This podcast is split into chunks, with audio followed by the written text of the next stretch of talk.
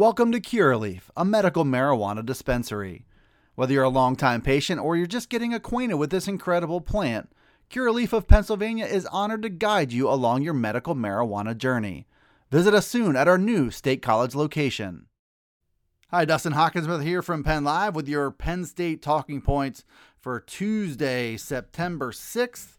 Uh, taking one final look back at Penn State Purdue before we shift our focus this week to Ohio coming to Beaver Stadium on Saturday. We looked at the offense previously. Just want to look at the defense and some takeaways uh, from this performance. Uh, number one, Purdue's decision to attack Joey Porter Jr., Penn State's number one cornerback, was an interesting one to watch. Uh, they did it again and again and again. They threw a lot at Penn State's top corner, and Joey Porter Jr. gave up some things, especially early. He had a defensive pass inter- uh, uh, um, interference call go against him. That's something to watch because it was a consistent theme at the end of last season as well. But I think he sent a message that he was ready for it. He was here for it. Um, I think he backed up the hype. I'm not sure why Purdue felt like they could attack him or why it was beneficial to attack him. But Joey Porter Jr. in the end made it an inefficient um, venture for Jeff Brohm and that Purdue coaching staff. He was uh, named uh, the National Defensive Player of the Week, the Bednarik Award, for that effort. He was recognized in a number of different ways for for that effort. Um, so Joey Porter Jr. I think backed up the hype and was a cornerstone to this pass defense, which we knew was going to be tested by Aidan O'Connell in this Purdue offense. They attempted 60 passes, and Aidan O'Connell, who completed 72% of his passes last year when he was a second team All Big Ten choice, was 30 out of 60 for 50%. Penn State was credited with at least 15 pass breakups. I know there were some some changes made to the box score after the fact, uh, which was a, a high number which suggests that Aidan O'Connell wasn't overthrowing guys, wasn't underthrowing guys. He was uh, delivering the ball with a fair amount of accuracy. Penn State was making plays on it. So I think they deserve some credit. I think everybody on both sides and every each fan base probably recognized the fact that Purdue's offense um, that short passing attack was dangerous and that they were going to have some success on Penn State's defense because it doesn't matter how good you are, they're they're very very good at finding where the openings are and and they've got a quarterback who's accurate enough to deliver and, and capitalize. So everybody expected Purdue to have some success in this game. But Penn State's defensive backfield, they hung in there. They made plays late. They got pressure late, which we'll touch on uh, in a little bit. And I think all in all, the cornerbacks and the safeties really held up. Joey Porter Jr. got nationally recognized for that. Um, Kalen King had a nice day. Daequan Hardy had a big play late, and he uh, once again was very, very good in pass coverage. They rotated four safeties in there, including Keaton Ellis, who was the starter next to Ji'Ayir Brown, who I thought really looked good back there. So I think Penn State's depth in the secondary showed, and it was a crucial part of this game. And it ended up winning them the game because they held up and they made plays when they needed to yet. Run defense, probably still a little too early to tell um, how good they're going to be. Purdue averaged 2.8 yards per carry. There were some you know, some times where they created some room that Penn State had to overcome. And the question is a team that's a little bit more dedicated to the run, a little bit more physical up front, you know, like an Auburn, for example, Michigan a little bit later in the year.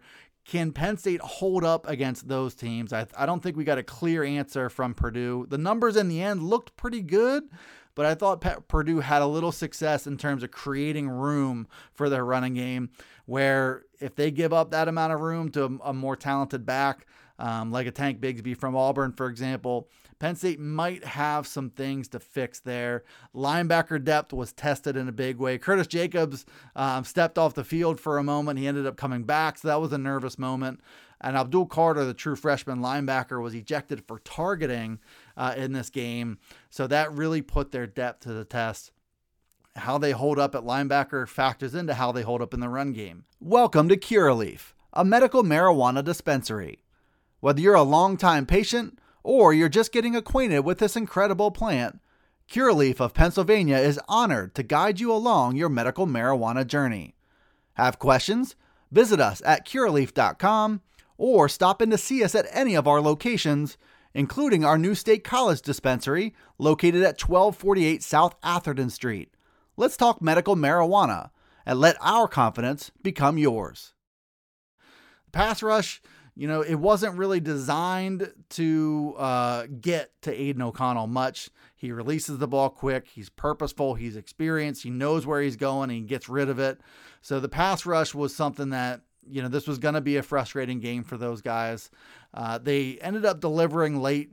Um, Chop Robinson with the pressure to help end the game uh, there. So not a lot done behind the line of scrimmage from from the defensive ends. Uh, the two sacks that were credited to Penn State's defense were to linebacker Jonathan Sutherland and cornerback Johnny Dixon on a great play on a cornerback blitz. So we'll see. I think we'll see more of that pass rush against the team that isn't quite as crisp and quick um, executing their pass game.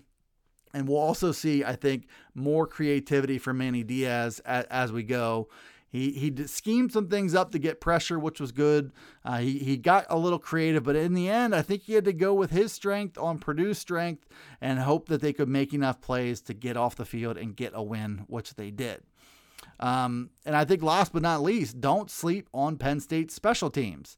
Uh, I, I know that this group has been recognized, but everything was a variable coming into the season. Their punt returner was gone, and Jahan Dotson. Their punter slash kickoff specialist slash place kicker Jordan Stout was off to the Baltimore Ravens. So you had new faces in all those spots, starting in the punt return game Parker Washington didn't wow with numbers in the end, but he he really showed an ability to track, adjust, and catch the ball on punt returns, which is obviously step one towards anything. He also had a long return uh, that was incredibly impressive, come back because his forearm touched the ground, where he definitely should have been tackled. So I think probably that lends itself to ball security in the punt return game and some potential for for explosive plays. Uh, in the kickoff game, you saw Gabe Nwosu and Sander Sahaydak both um, boom some some uh, touchbacks. I think that'll be a continued thing. They look consistent. They look good uh, at getting the ball down the field and into the end zone. And I think the the brightest spot of all, there were no field goals attempted. Uh, brightest spot of all was punter Barney Amor, who was terrific in this game and very very consistent eight punts. He averaged 46.9 yards. He had two downed inside the 10. He should have had a third one down very, very close to the goal line, but that was a botched, um, botched play by Penn State special teams. He looked like the real deal at punter. And that's a position where you don't really realize what you don't have until you actually don't have it. And there were some threats there with Jordan Stout moving on, a new face. Uh, there was talk about the freshman Alex Bacchetta maybe making a run at this job. But Barney Amor really, really good performance in the field position game. And in a game like this, where you knew that you were trying to get every advantage you possibly could against this Purdue offense, that was a big deal. So, all in all, defense was okay. The pass defense looked like it was um, up to par against one of the better pass offenses that I'll see all season. And special teams helped to get those little margins that Penn State needed to escape Purdue with a 35 31 win. Thanks for tuning in to this edition of the Blue White Breakdown. Be sure to check us out on our daily Penn State podcast from Penn Live. Those are everywhere podcasts can be found. Everything else we do is available at pennlive.com slash Penn State football. And we'll see you next time on the Blue White Breakdown.